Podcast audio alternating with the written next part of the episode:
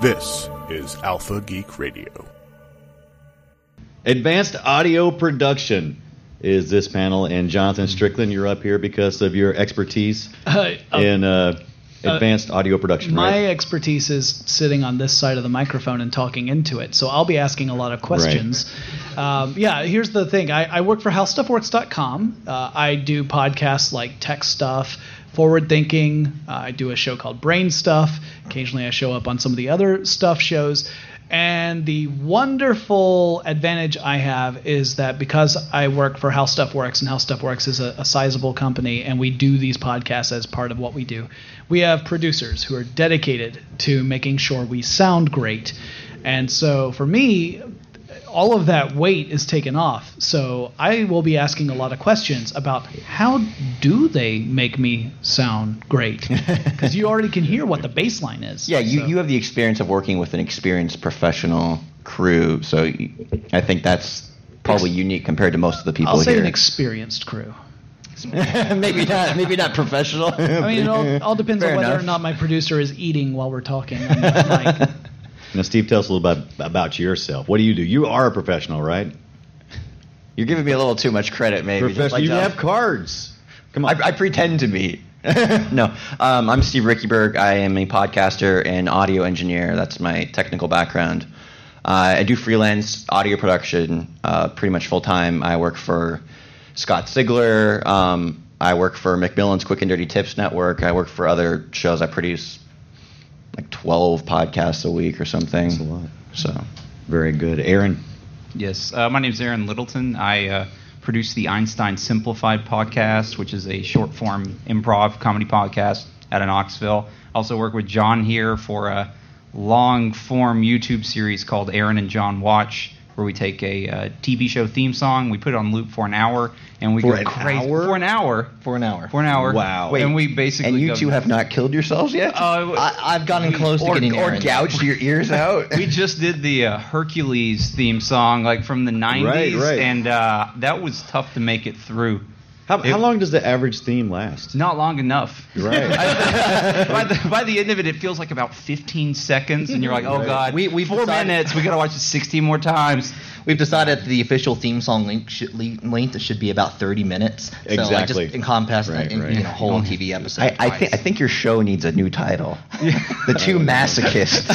That's basically what it is. But when you watch it with us, it's slightly less terrifying. Uh, Only slightly. yeah. Non-audio wise, I also run a Tumblr called uh, "The Same Picture of Dave Coulier Every Day," which is weird. Interesting. Yeah. Weird at all. I want to go back to the theme song thing because that, that that interests me greatly. Uh, Do you find do y'all do you do stuff from the '80s and '90s? Is there a different a difference in length back then? Because it felt like it was more impactful back then, but was it any longer or was it shorter?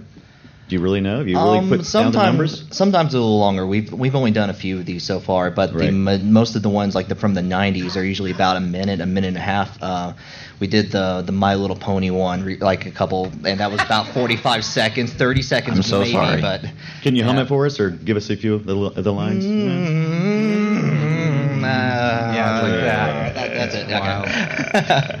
We do a lot of the ones from the '90s because that's what people are particularly nostalgic about. They really these are. People have yeah. The '90s have shot through the roof recently. We- I guess we- those I guess those kids in the '90s are coming of age and getting old Yeah. and getting Yeah, nostalgic. darn rascals. Right, right. Anybody up here from the '90s?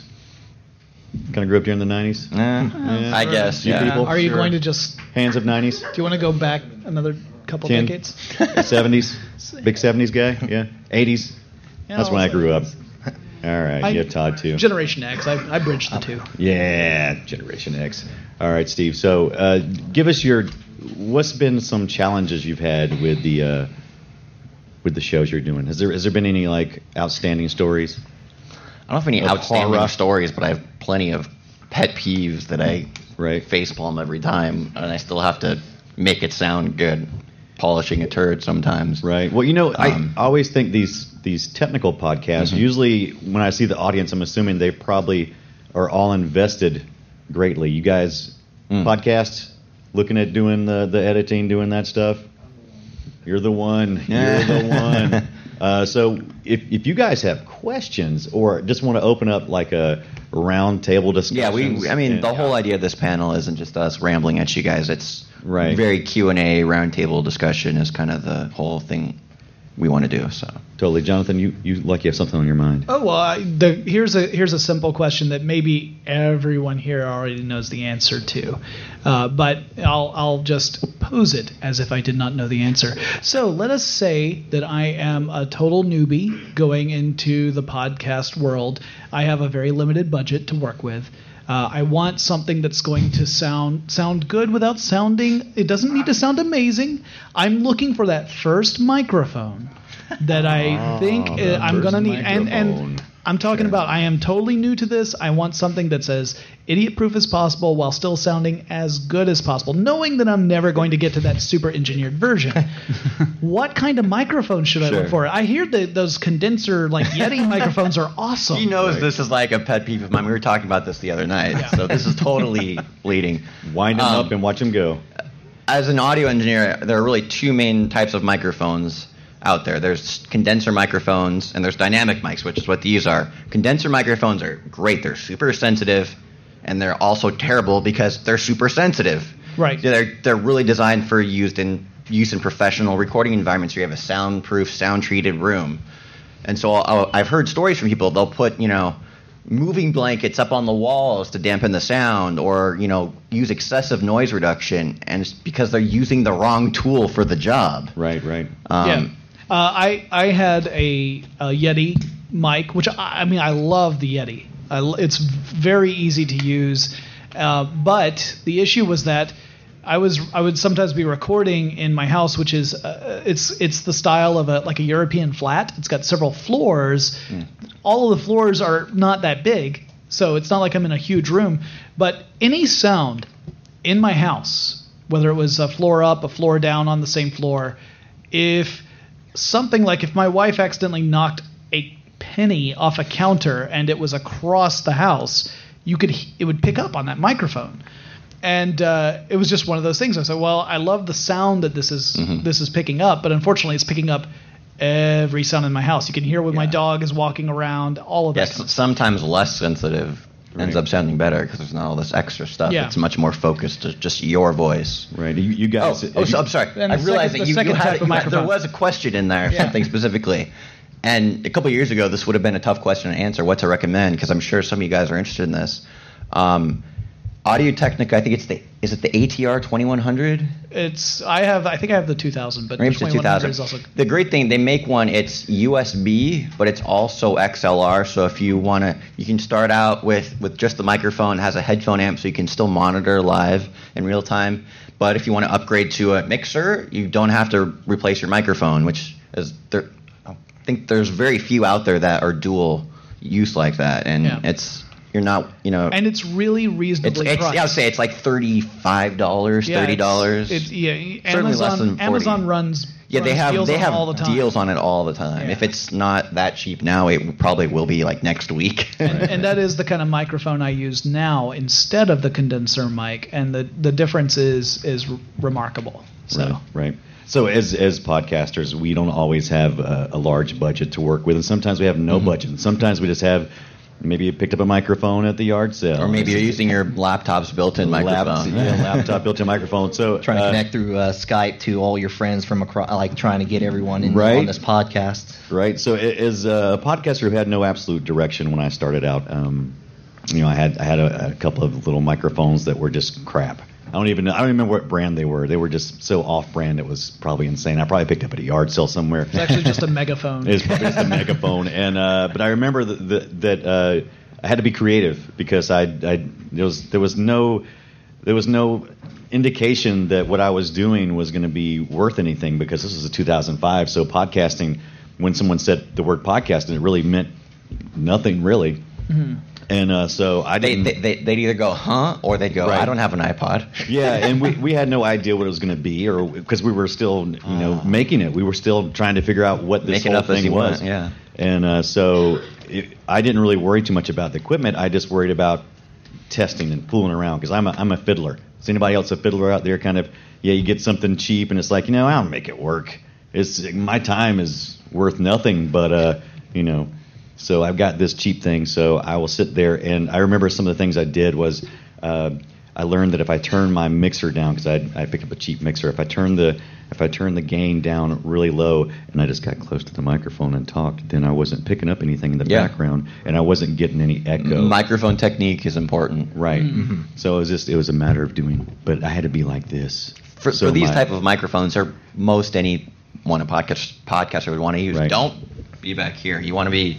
Yeah, that's this what I is usually the do. great rule of thumb: four to six Right. inches. Dude, Pretend like you're talking on the thumb, and then- if you're within that distance, you're safe, and it's really makes it simple. You don't have to think Just about do it. We got it. we got we got some either some creative thought here or some questions from Mario. Mario.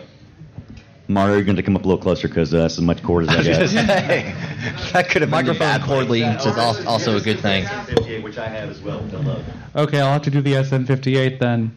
Um, I love the question is, um, Sure. first of all, uh, I'm in a actually a house environment. Yeah, I'm kind of falling hard times living with the folks. Really fussy about what kind of acoustic treatment I can put up. And I pretty much have nothing, and I'm getting a lot of. I, I produce music, Okay. So I'm getting a lot of artificial bass in the background. So I Mm. have no. My my mixes sound great on my monitors and terrible on my iPod headphones. Mm. But it's one of those. How do I get? How to eliminate the extra bass bounce I get from the plaster in the room, and without making the room look like crap? Oh, that is. How to deaden, how to deaden without. Yeah, I mean, ba- I'd say bass traps for what you're doing, but I mean, that's yeah, that's So you're you're taking the bass trap route then. You're Yeah, um, for for those that aren't familiar, you see, you know, acoustic foam. There's actually one of Right. the issues, especially in a square room like this, is the those bass frequencies will get essentially get stuck in the corners and Right. keep echoing off, bouncing between the building up. So you have all this bass buildup on the bottom end that can get really Bass annoying. And that's what bass traps are designed to diffuse that. So in many Right. cases, those are that's more important than having the other acoustical panels because Right, the right. bass frequencies have more energy than the higher frequencies. So. If you've watched, uh, I've got some more questions. I want to make a quick comment, but I have also the SM58, which is I'm using right here. I had changed to a, a different mic, but I went back to this because it always seems to come. Just seems comfortable to me. It's a very good vocal mic. And it's kind of amazing because that's been pretty much a standard for 40 Right. years and It- counting. I mean, it's, it- they haven't really changed the design at all. It's still rugged as all get out. It's still Right, and if you watch Sounds if you watch plenty good enough. right? If you watch Musicians Yeah, Friend, that's- uh, which is a website. yeah. If you if you watch that and uh, you just you can pick it up for about I think I picked up one for like sixty eight bucks one time. So yeah, sometimes you can get special deals, Yeah, but it's usually a hundred. right. Sometimes they'll do like a ten dollar off thing, but it's not bad at all for No. really what what you're asking. Like I said, it'll last forty years. right, right, exactly. Yeah. exactly, Yeah. exactly. The whole joke. You can hammer nails with the fifty-eight. Yeah. Do you guys have any uh, thoughts about a sort of portable sound booth? Uh, I've seen it, seen people creating them. Uh, Right. The small squares. I don't know if it's effective. Also, I mean, just going into your car, I guess, is the next. A option. car actually. this is really good. Getting in the car. That's a Yeah. good. That no, that's a really the portable sound booth thing. I not too big on because usually to get, I mean, those essentially the foam. I mean, you know, you're building like a little storage crate and you're putting acoustic foam panels in it, but that's usually thin, you know, one to two inches. So you're only keeping out any, you're only dealing with any high frequency. So any of those lower bass frequencies are just going to go right through it and it won't change anything. So it's not going to have as much of an impact. Any car made in the last handful of years had so much sound deadening that that can be, yeah, be a legitimate option if, if that's a major concern for you. But laptop. And Yeah, a simple um, USB mic. but honestly, yeah, I mean, if you need, if if you feel you need something like that, like a porta booth or recording in your car, that might be maybe you need to look at what equipment you're using and if there's something better suited for your environment. However, if you are recording from inside your car, you can totally make your podcast really stand out by talking about from the inside of your car. I mean, sometimes that sort of it depends on the podcast, obviously, but sometimes that sort of thing, as silly as it sounds, As long as you're not in the trunk. it well, yeah. If, Welcome to it's Trunk Cast. I'm inside someone's car. I don't know where we're going. Yeah. Um, no, but uh, but but depending upon yeah, it could be like when I get there. I'll give you a guess of where I'm at. No, Okay, uh, I- but I I- think that sort of thing you can really connect with your audience too. And I know that isn't really where we're what we're covering here, but I, I'd say there's something similar to that. It's like if you're going on like location, eh, you're probably trying to capture some amount of essence of the people that are there.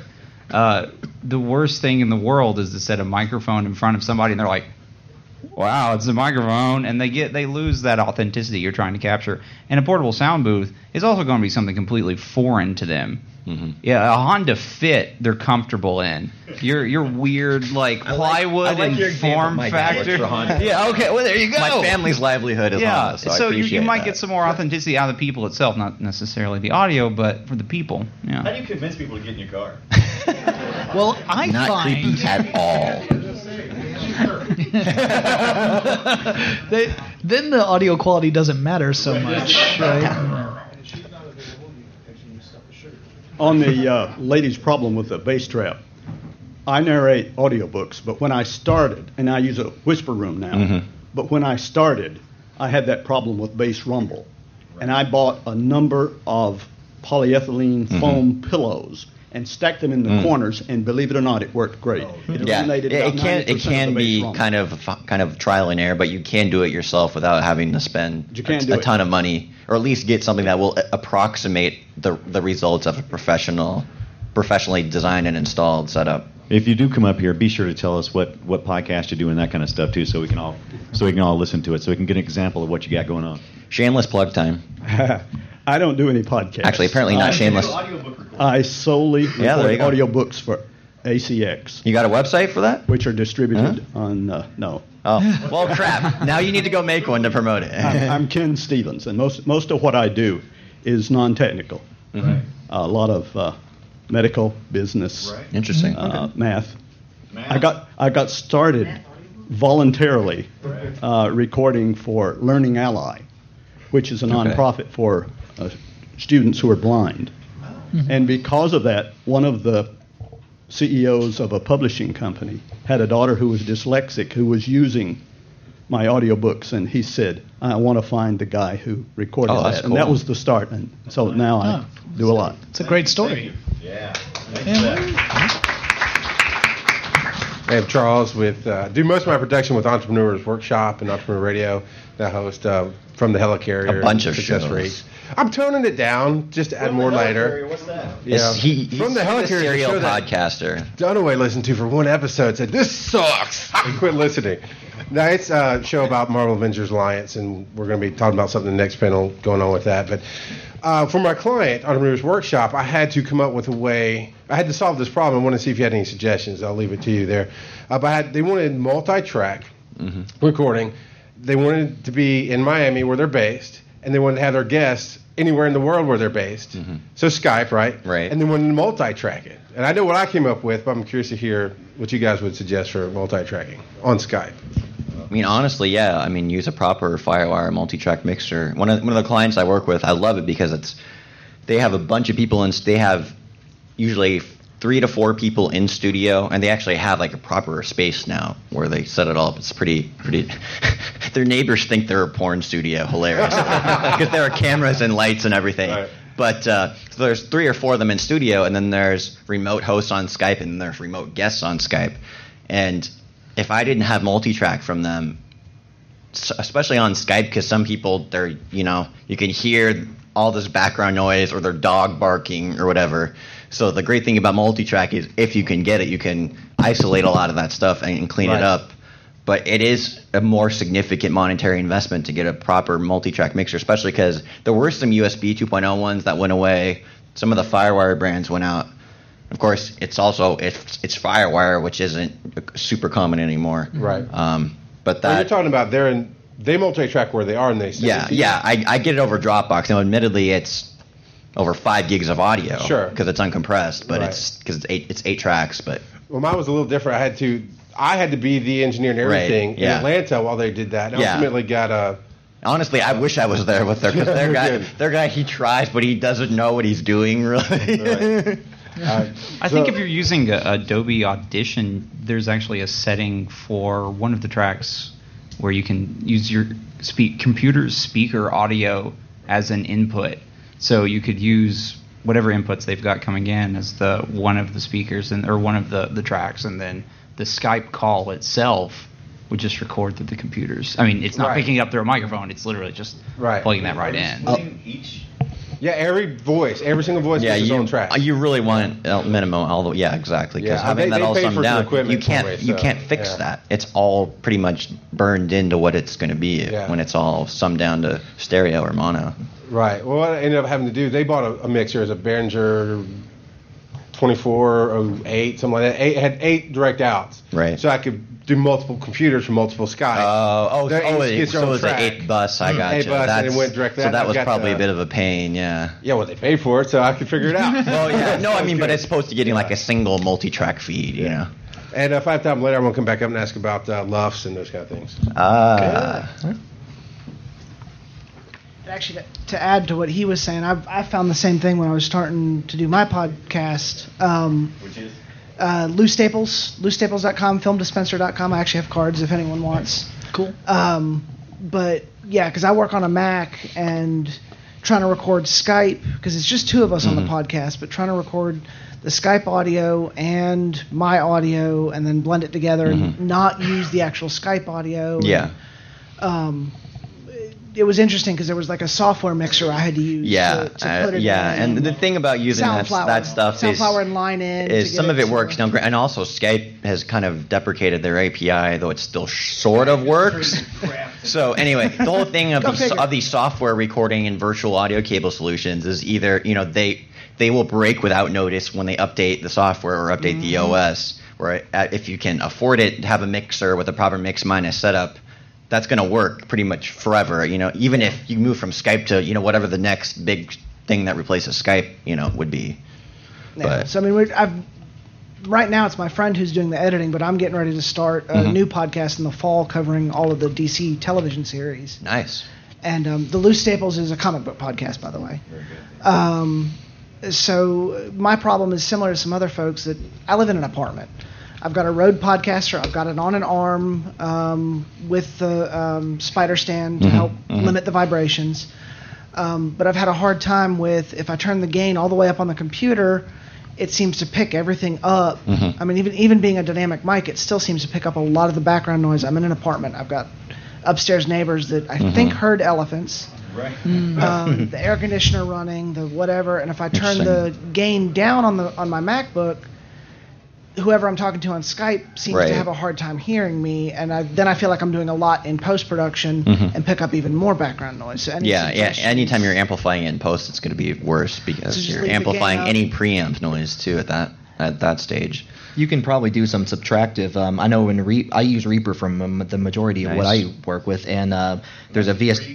Um, it, it's free It's- for it's- evaluation. It's it's basically nagware. It, you're supposed Yes. to buy it, but it will let you. It'll nag you, but it'll let you run it. I think I have like a 18 month old installation of Reaper that still works. It's like WinRAR, like 400,000 days. Yeah, and- exactly, exactly. Um, but startup, it makes 30 seconds. It's yeah, yeah, yeah, day 800 of 30. to be fair though, I um, I did. It's only fifty dollars for a license for uh, for yeah, personal use. Yeah, it's if, if- unless you're making, I think it's like it's like five. Yeah, I was gonna say I was gonna say Yeah. at least five figures. You know, then they want like 300, which is still perfectly reasonable. but- Exactly, so- yeah. But if you're like uh, just a hobbyist, yeah, it's totally not at all expensive. It's not the most easiest or prettiest to use software, but it is as powerful as any of the the, the, the main names like Pro Tools or Audition or. I was I'd, I'd luckily bought Creative Cloud for Dreamweaver, which Ah, Audition came with ah, it, so I figured right. put it to dual use. Yes, definitely. Cool. definitely. Thank you. But- Bruce Sheffer, TriTech Games Podcast. Um, we uh, uh, we have four hosts uh, on different parts of the country. Uh, we record over Skype. Uh, we all use, um, except for one of us uses because he has a Mac, uh, use uh, iFree Skype Recorder. Uh, we each record our individual tracks. They're all sent to me, which I put them all together using Audacity. Um, basically, we record uh, stereo so that if someone uh, talks over somebody, I usually have a track where they didn't do that. And Right. also, in case somebody doesn't record, their track dies, Mhm. so I have something as a backup. Um, I put it together, put it all down to a mono, run it through uh, Levelator, and um, and then basically put a front end on it. So uh, we use uh, blue um, snowball mics uh, with the uh, 10 dB setting, if we can get people to do that. So what are we doing wrong? I, I, well, I'd say I would. There's no wrong way. there might be recommended ways, but I, I wouldn't say wrong per se. You- you I mean, it's just are, should really ultimately, are you happy with the results? Ultimately, I'm I'm the editor, so I'm never happy with the results. Fair enough. Fair enough. Okay, uh, but- Honestly, I was. I was- I'm not sure if I was talking with you about it, but that's one of my biggest thing. People that want to get better, just listen critically. Does this sound good? Objectively, does this sound good? Why or why does it not sound good? And, and that is really the path to, to learning this stuff. I mean, of course, you can hire me or something, but I mean, a lot of it is is having that discerning, the the, the discernment of, of wanting to get better and, and recognizing there's a problem. Yeah.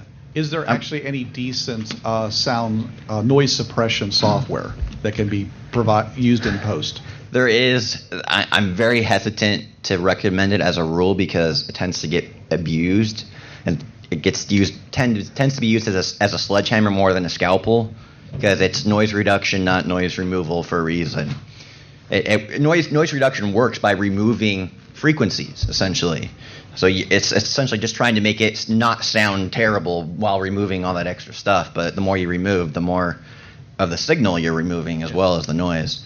Um, but uh, probably one of one of the ones I one of the ones I like, which isn't cheap, is is iZotope um, RX, which I've seen some amazing results with. Um, but there are there are definitely ones out there, but most of them are, are more catered towards post production professionals. So they're not necessarily super affordable. Right. When you're when you're using Levelator, does it do you listen before before you put in there and see how it sounds, or is it do you just kind of like I listen, naturally straight? I, I listen to all the uh, tracks together Right. as I'm Mhm. editing it, and then I just combine it down to mono.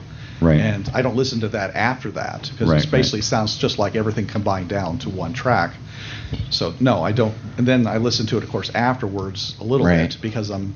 I love Levelator, but it, it's it's gonna it's only gonna be as good as what you're putting into it, and it, it kind of balances out the levels of Mhm. each one's each everybody's audio. But if somebody is significantly lower than than the other uh, people who are recording, it's gonna it's gonna boost Yeah. those other levels, and it's gonna you're gonna get hiss. And, You're gonna, that's the thing. trash. If, if the if the source material isn't good, Levelator will try and it has to. It's essentially turning things up and down on the fly, which means every time that person talks, the noise floor is going to come way up and go way down, which is almost worse than having that constant noise through the whole recording. It's a, it's a fa- it's a fast, uh, quick fix. Levelator is, but yeah, you, it's one of those tools that you can also abuse. Well, it's one of those things we use because we had so much divergence between Yeah.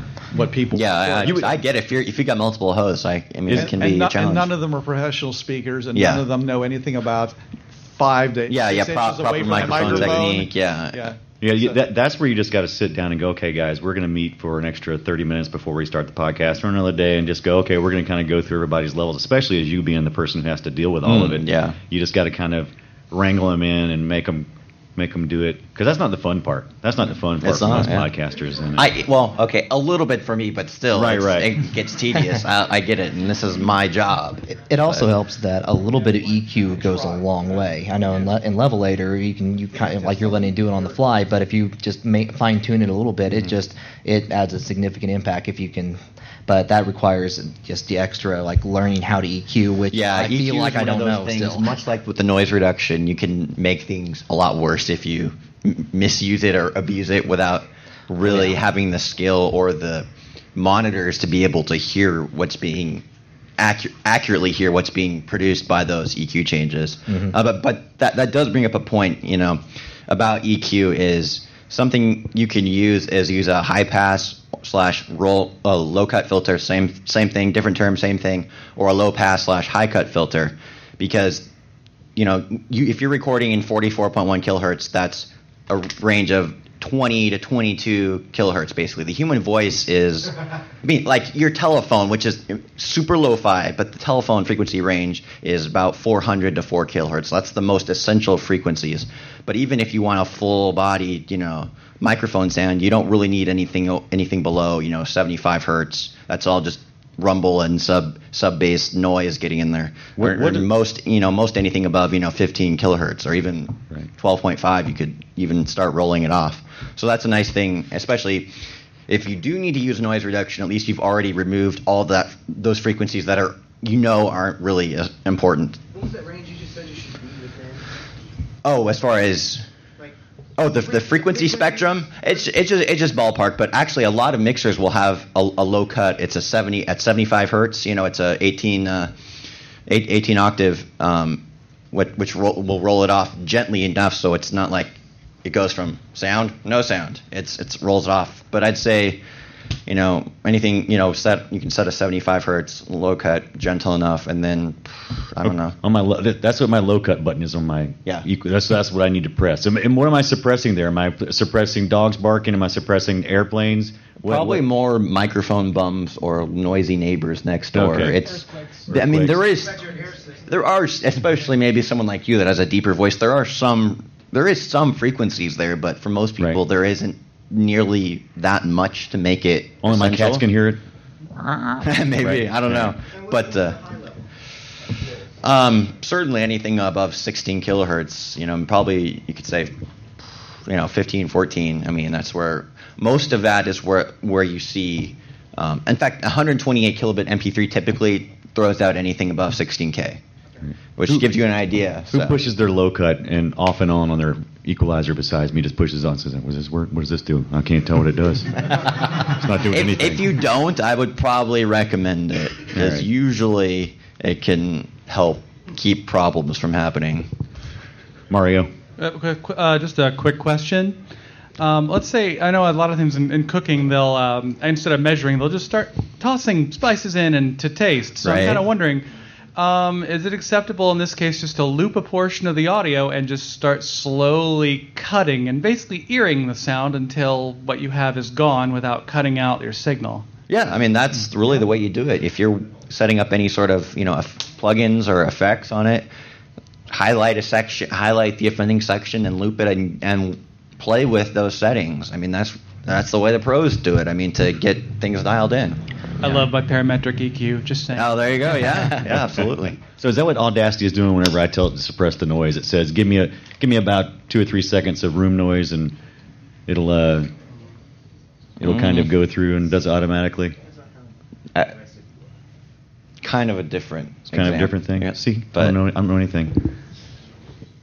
Andrew Wilson. I do not currently podcast, uh, but I, but long time volunteer at the podcasting track, so you true. practically I, are. I do a fair bit of audio editing, Sure. and the question I have is about software and not so much the cost of it, Mm. uh, but the time. So I have access to uh, a complete Adobe Creative Suite. Should I take the time to learn to use um, Audition, Mhm. or can I stick with, you know, Audacity? It really depends. I mean, honestly, I mean, I use Audition and I and I like it, but it it really ultimately depends. Are you happy with what you're getting out of Audacity? And it does have some weaknesses, but it is fairly simple, which can make things easier depending on what you're trying to do. Um, I I I don't think I can answer that for you, but I, I do think you can. You have a lot more flexibility when you move up to a proper uh, digital audio workstation like Audition, whether it's Audition or Reaper or Pro Tools or some of the other ones that I can't even think of that are also out there. Um, you have a lot. You have more flexibility as far as pl- plugins and having real-time effect changes and all sorts of stuff. Uh, th those sounds all complicated, but th- it's the same paradigm no matter the software you're using when you get to that level. if you if you have access to the Adobe Creative Suite, you may already be familiar with some of the other Adobe products like Photoshop. Yeah. One of the nice things I like about Audition is it, in to some degree, it has Photoshop tools in it. It, on- Healing brush. yeah, it's got a healing yeah. brush in it. Yeah, And there's yeah. a whole graphical Audition. area. One of the things I love about Audition things. that I don't really think any other software that I can think of does is spectral view. So you can normally you're seeing a waveform view. You can go to spectral view and you can see the frequencies. And usually, if there's a glaring issue, you can physically see it. Uh, oh yeah, gold. Gold. That's true. Okay. Um, but you, there's a healing brush, just like you might, you know, clean out imperfections in Photoshop, you can do do it in Audition, and it'll kind of do its best to try and remove that. Sometimes it works, sometimes it doesn't work as well, but it's it's an interesting tool to have for sure. But it's nice you don't have to like you take Reaper. I mean, I came from a graphic design background, and when I started working in uh, in uh, well, I use Soundbooth too, but also Audition. Mm-hmm. Um, it's it just feels like an Adobe product you've used for Sure. years. Yeah. I mean, it has effects. Yeah, especially like since um, and- Adobe Adobe did it again from the ground up, so it matches all the other Creative Suite stuff. Uh, The, the thing, the thing about Audition is it, this Audition has been pretty much the standard in most radio stations for editing for years and years. But, but before it was called Audition, before Adobe bought it, it was Cool Edit Pro. And I used that quite a bit, actually. Yeah, and then they they basically renamed Cool Edit 2000 Adobe Audition 1.0, and then they didn't really change the. It was still that old 20 year old probably code it until a couple years ago. But anyway, it's it's it's definitely what I use. That's but so. Jonathan, do you have to use any uh, brain power when you're recording? I mean, is it, do you get to just sit back now, or do you have to focus? Okay, so if you're actually talking about the process of recording, right. that has been taken care of for me from start to finish. But I actually do research my shows, Brian, if that's what you're suggesting. I mean, TechStuff is like an hour long show where we talk about. I don't Wait, make wait, you that don't? up. You don't? No. Where's no, for example. that? No. No, you can you can quiz me on it. I, I'm not gonna know the answer because by the week following, everything I talked about the previous week has been Right. pushed out of my head. Garbage in, garbage out. I, yeah, no, you can tell that because if you actually look at the list of TechStuff episodes, you're like, hey, this title comes up more than once. It's because I honestly forgot that I recorded an episode about it already. So Charles McFall from uh, StricklandsTrunk.com. yeah. How did you get out? Season two be Dunaway's trunk. You know, switch it up. Um, well, first, you can always YouTube your software to see if it's familiar to you. You know, that way you don't just Uh, jump that's, in. that- that's a good learn point. curve. YouTube, there are people out there now. I wouldn't always whole, wholeheartedly endorse taking some people's recommendations, uh, random people on Adobe YouTube, but you definitely see people demonstrating stuff, and you can kind of see does this. It's very, it's a very personal thing, you know. Do you kind of intuitively get get some of these interface Yeah. Right, design right. decisions? Which is why I like Reaper. So I got that. Um, Uh, there's podcasts out it's there. a it's a Bruce very personal I like it. thing. I mean, ultimately, ninety percent of those same features and abilities are in these different programs. They just may implement it a different way or it Yeah. looks different, but you can still do it. So a lot of it is what are you most comfortable with? What was that sidebar conversation you just Uh, had? I don't, I Sign language is a podcast by Bruce Williams about Adobe Audition. Right. Okay. So, uh, so let's talk loudness for a minute. 'Cause, you know, every podcast is either quiet or loud. And I went through a, a seminar lately, but I want to hear your Johnson's recommendation on no, uh, anybody actually. Uh, of course, we know DB. Yes. Is, you know, so where's your target first? You know, where's your target DB? Mhm. And if you want to wait, I'll hold off the others. But there's some other loudness questions. But you know, high pass filter. Yeah. I'm throwing out all these Ks, and I'm with you. Though it's like the K, but my high pass filter goes from the number 20 to 120. So Mhm. I've been told to put it like 120. Uh, so that helps. In that ballpark, I mean, it just depends on how much you want to shave off. Okay. Uh, they were just saying it helps take that bass off, give you headroom. Yeah, it, it rolls off that bass. That's not so. So, what's your target DB when you when you're mixing the voices? Right. And then what's what's are you familiar with LUFS? Because yeah, oh, yeah. that was new. I live. so I live by that. Why don't you Um, explain that for us? So there's in, there's different ways for metering and monitoring levels. You have your you know most of you are probably familiar with some form of peak level. You know, don't go over zero. You probably want to be recording you know within negative six and negative twelve, so you have a little bit of headroom if you get overexcited and you're not clipping. But um, you also have something like uh, you know RMS, which essentially mathematical average of the volume over the whole thing, but it's depending on you know if you have this really loud part and a really quiet part it, it's just the average so it doesn't always give a the best um, representation as far as a number it can be a little misleading so uh, but LUFS is i don't even remember remember what it stands for but it's um Does anybody it's- remember? say what Does anybody remember what LUFS is? Me either. it's yeah, it's it's an it's a more recent um, kind of international standard for for loudness, and you can get pretty more representative number. So um, I usually target negative 16 or around there. Um, You don't really need to go a lot higher than that. I mean, a lot of popular music is mixed to like negative five. It's ridiculous, and that just means just like wall of sound. You don't really want to do that, but you want to have have enough so that you don't have people reaching for the volume knob all the time. So that's a good question. Yes, sir. Come on up. Brian Dew, British Invaders podcast. All right. All right. After I don't know how many years I've switched from dynamic mics to condenser mics, which I'm I'm satisfied with so far, and uh, I'm doing okay at Mhm. filtering out uh, the excess with a few different things. Starting to play with working with that to fine tune a little more and play with some other things. In part for the podcast, where I have one track recorded locally, one track recorded remotely, Mhm. dual ender Skype, that sort Right. of thing. And I'm starting to look at things like exciters, and I'm wondering about where you stand on exciters, other tools like that. What Mhm. would you use for playing with what you can use to tweak things? To Are, are you thinking of like level? plug specific plugins or because really the main two out there? It's funny because they're basically just plugins based off of two. There are two main companies that produce hardware rack mount exciters, and they both work in very different ways. There's BBE Sonic Maximizer, and there's um, crap. I just blanked out on the other one. Jonathan, do you know what it. do you know what an exciter is?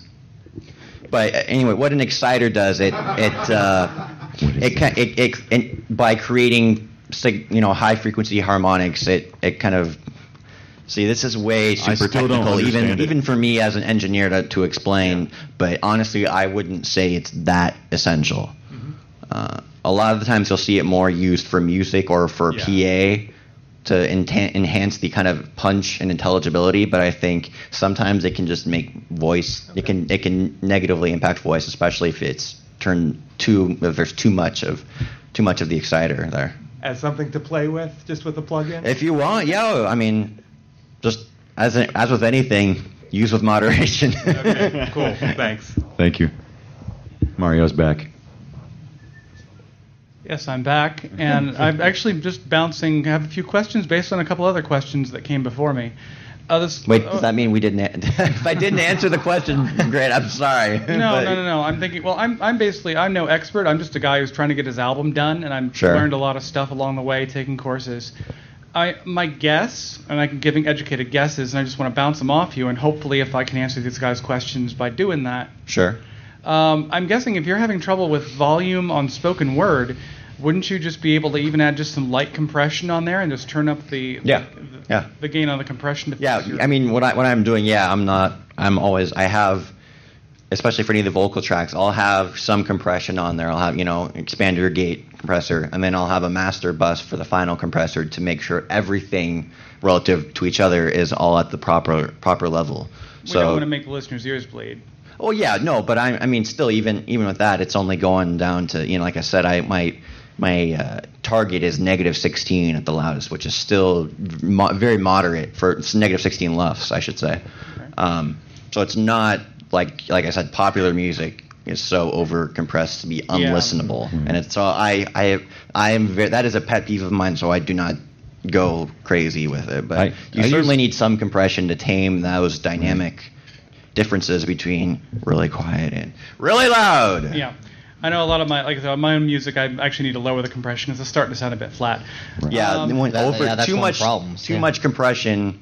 Yeah, everything sounds all the same, and and you tend to lose a lot of that higher frequency. That's why if you listen to any sort of like I said, popular music, like a lot of like cymbal hits and stuff can sound really harsh. That's because of over compression largely. And cymbals. Is it from the bass too? Uh, wouldn't it also nerf the bass as well? It can, yeah.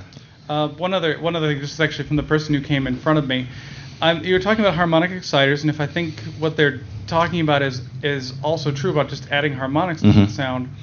Um, what about just using something like uh, a soft saturator? I know there's one Mhm. French company called yeah. Yeah, that Uh, that's another way. I mean, it's not necessarily always called an exciter, but it really that is yeah the old tape tape saturation emulation stuff. Yeah, Uh, that's something you can do, but I actually don't re- currently. I mean, I have such plugins, but I don't really use them because they're not necessarily necessary. I mean, it also depends if there's something lacking in your original signal. You know, if you need to try and uh, you know recreate you know something that wasn't there in the original recording because maybe you didn't have the best microphone or whatever, but Well, the only reason I do it is because I take a virtual acoustic bass and it sounds rather plain. and I want Ah, it to- yeah. I want it to sound very evil and devilish, so tooth distortion.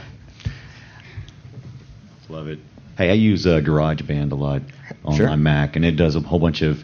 I do the. Uh, I think I do the male uh, podcast uh, filter on that. You know what I'm talking about? Oh, uh, there's yeah, there's male podcast. Something. Right. Does yeah. that automatically add all the You just compressor? took my question. I use yeah, the I, yeah. I, as I recall, I'm I- also reading minds. I don't normally. It's funny because I do use Logic for one of my clients, which is the same engine as GarageBand. It's just the kitchen sink interface, basically. You can you can open GarageBand projects in Logic, and it's kind Right. of bizarre, honestly. Give us your But, question uh, before I yeah. before he answers it. Give the question quick. Jeff, uh, 8-Bit Radio.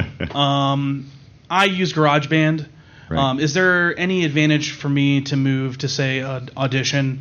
I have I don't have any experience working with uh, Audition, so is there a large learning cur- curve? Am I going to be completely lost?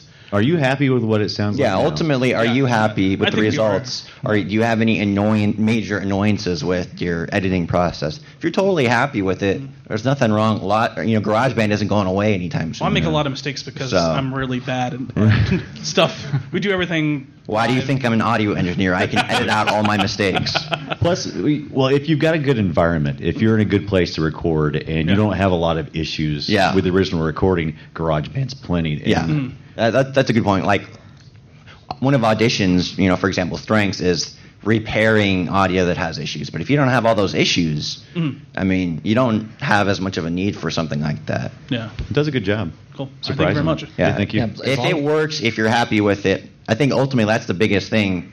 For people tend to get so wrapped up in going to the next, what they see as the next step, but it's not always. You don't need to do that necessarily. Yeah, as long as you're comfortable with it. Yeah. Are you comfortable with it? Are you happy with the results? Yeah. And podcasts have like uh, sort of a high barrier of entry. I mean, if Mhm. someone's listening to your podcast, it's because they've sought you out or they've sought the Mhm. subject matter out that you podcast about.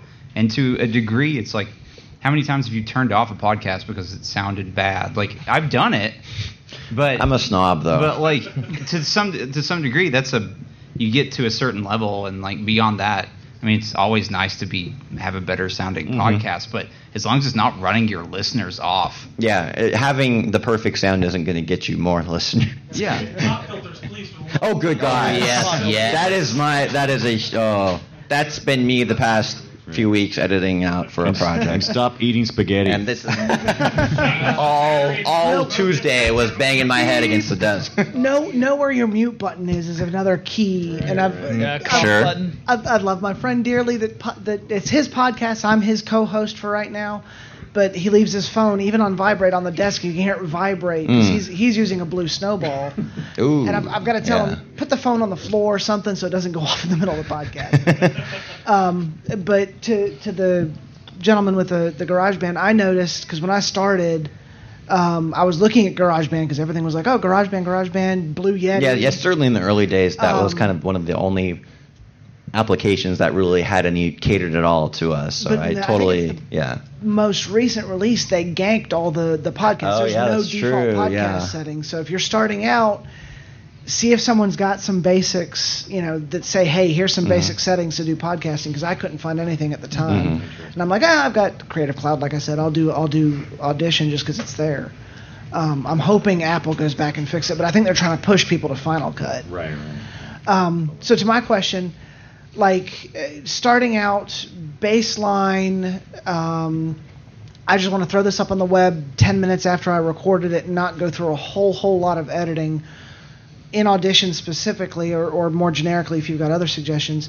What are some good things just to kind of real quick throw in some generic filters, maybe do some background cleanup? You know, like I said, I've got noise problems. Mhm. Um, just to kind of get the voice levels Right. cleaned up and get it just so I can throw it up on the web with, with the least amount of Mhm. work if, if I'm trying to push them out quickly. Yeah, I mean, for, for most of them, I mean, the most time consuming thing is listening to the whole thing, especially when you have like a two hour show, like some of my clients are just crazy to edit, is going through it and editing out all those issues. If you're just but for most of the stuff, I'm putting more or less the same effects. You know, it's like okay, vocal track gets this, vocal track gets this. This is you know the music they play live, so I treat that differently. And then the master final output has has this. But yeah, I mean, start out with an EQ, even if it's only to, or at least an EQ to remove you know that low cut, high high cut to remove any of that needless frequencies, and then do that's when I would probably do your noise reduction. And then you can look at you know uh, an expander or noise, noise gate, and then a compressor. I, that order because like you know the compressor will the makeup gain will bring up the overall level. So if you haven't already gated out and done noise reduction, it'll just make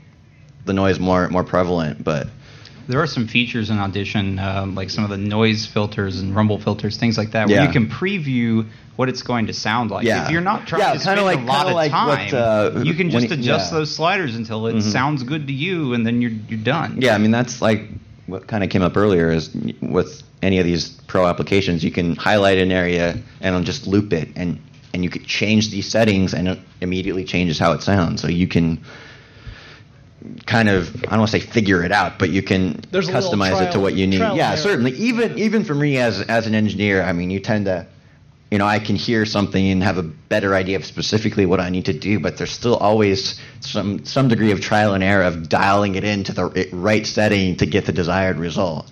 Um, it's just kind of the nature of the beast for this stuff. Did you get blood today? I did, yes. Excellent. Yeah. Thank you for that. You get a free T-shirt. T-shirt, are, the T-shirts are pretty Totally awesome this it. year. I think. Yeah, they're really good. Not that they aren't always, but I think they're extra awesome this year. They are, so I wish really I could give blood because I want a T-shirt. Damn it.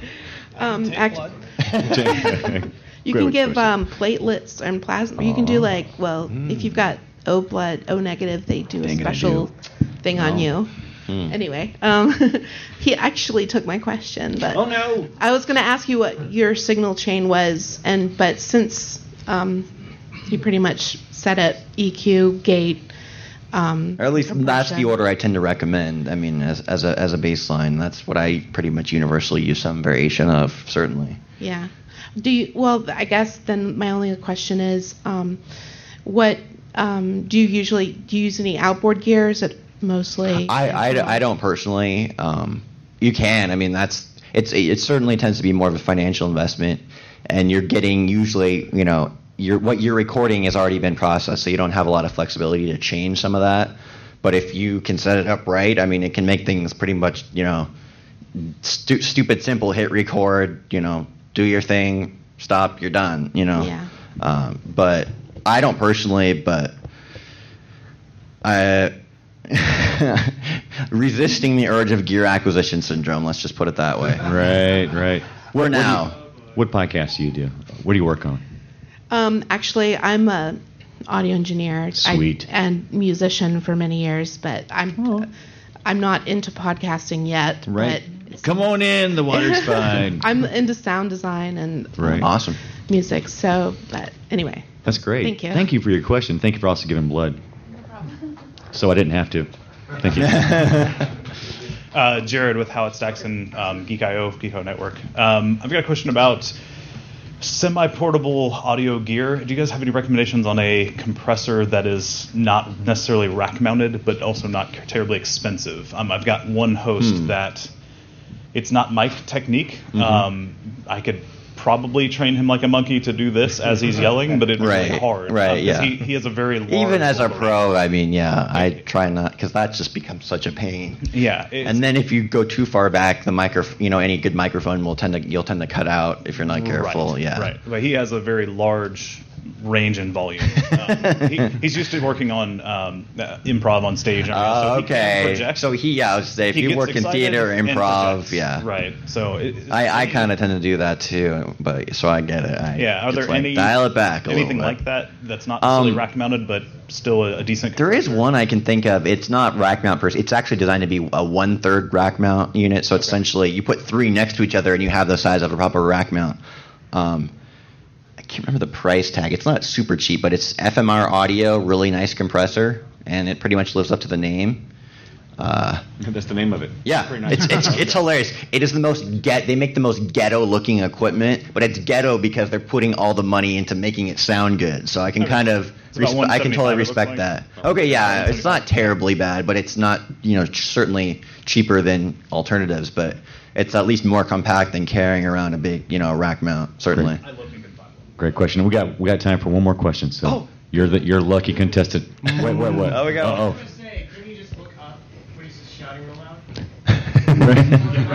Just look up. Yeah, just like what's up. Well, it's interesting because I have that problem too. When I get excited when we're on, I'm Mike Capus I, from that's the, case with anybody, Yeah. even the, You even have to get much pros. I mean, it's But we are from the Mythwits. We're actually a video podcast. Yeah. Blasphemy. We're Witchcraft. Live. No, I'm just kidding. Live. We turn on the stream and I've we done end video the stream, stuff, and there's so. no editing of the sound. Sure. However, we also do like we come here and we do video, and I go back home and I uh, am going to edit it in Premiere. And am I committing any kind of audio sins if I'm just going to um, bring in the effects and do my um, things with the the pieces in Premiere where I can just drop it in, or do I really need to separate it out, take it into Audition, or is it kind of like what I was thinking? Is it is it the same? Is it kind of grabbing from the same? I think yeah, there probably is some shared code base. Do you have Creative Cloud or Creative Suite? No, um, I just use the. Or are you yeah, just using the stand? Okay, yeah. the so so you have Mhm, at least have Audition then. The But nice I'm- thing is sometimes I do, and it's is like the they are. It's not like you have to export it and import it and then do your thing and then I mean. Because it's all part of the same suite, there is some integration as far as round tripping. It's like, you know, okay, send the audio to Audition Yeah. and to edit it, so you can bring it back. It's a little bit more seamless than it would otherwise be. Yeah, it, it I've But done it before. It is it is more work I just- certainly, yeah, but and- but I mean, I have the high pass, the low right. pass. Everything's I mean, already ultimately, there. again, So if, if am you're I- happy with the result, I mean, I don't know. there isn't. Make up your mind. you That's the answer. I don't know. There's never. That's the thing about this stuff. There isn't really a wrong answer. And there are there are better answers than others Right, sometimes. One of our biggest problems but, there, uh, and we've already, we, we definitely have sins already because we're using wireless mics. Yeah, I heard you guys talking about the wireless mics. it's, I'm not And- dissing wireless mics. I'm dissing these wireless but, mics. But don't, you know, you got to remember, we're walking through, we're covering parties. We are in a loud place, Sure. showing, you know, their music, and I'm back, and he's gonna, you know, he's walking through talking, and and I'm filming him and stuff, and it works out when when when I bring it in and I'm looking at it, and the sound is not bad. The, the Mhm. wireless mic we use is not too bad Right. for just a, you know, a little, Just like a handheld. yeah. It's, mhm. it's a Bluetooth. You put the receiver on your camera. Oh, and, oh, one of those. Interesting. Yeah, Interesting. it's not bad. So it's it's not a traditional UHF type of deal. Uh, Interesting. No. I think it's, I think it's. Yeah, I mean, and as long as he's up on it, I mean, loud music, and we can still hear him, and it's it's doable. But when I do try and kind of bring some of those that music stuff out of the background, it still is, you know, I can't, I can never get it where I'm happier than just, nah, screw it, just leave it, you know. So, Well, I, I, then I again, think I'm for not an something like audio that, when you're any sort of live event, it, you kind of already have a lot of forgiveness because that I mean the ambience Yeah, of yeah, the event, whether no matter what it is, is kind of uh, adds to the experience of listening. It doesn't have to be you know you don't it doesn't have to sound like you're in a whisper booth, you know, because so okay. Excellent. Thank you. I'm glad it's working out well for you. That's interesting. That what, what's the, what's the brand of that? The Bluetooth. Canon, right? Oh, he's got it right here. Also, while, while we're waiting on that, be sure Show and if tell you, time. Right. Be sure if you if you had a good time uh, to rate this uh, this panel on the DragonCon app. Uh, it- I because hope I have not rambled incoherently too we, much. we tried to keep him in line. Nobody give this guy a Red Bull. And uh, so, what? True story. Ever, ever, ever. ever. And uh, what You is weren't this? even there. That's nice. Oh, wait, yeah, you were. That was were. a Canon. Crap. Yeah, I like that. That that's that's nice. That's cool, yeah. But and do- Bluetooth do has sure. enough range for that to be, unless you're going way far away. But I mean, for what you're doing, for reporter style stuff, I mean, yeah. All right, excellent. Thank you guys so much, uh, Jonathan. Thank you for appreciate putting it. up with my crap. Thank you for giving it was good. crap. Thank you guys so much. That's it. All right.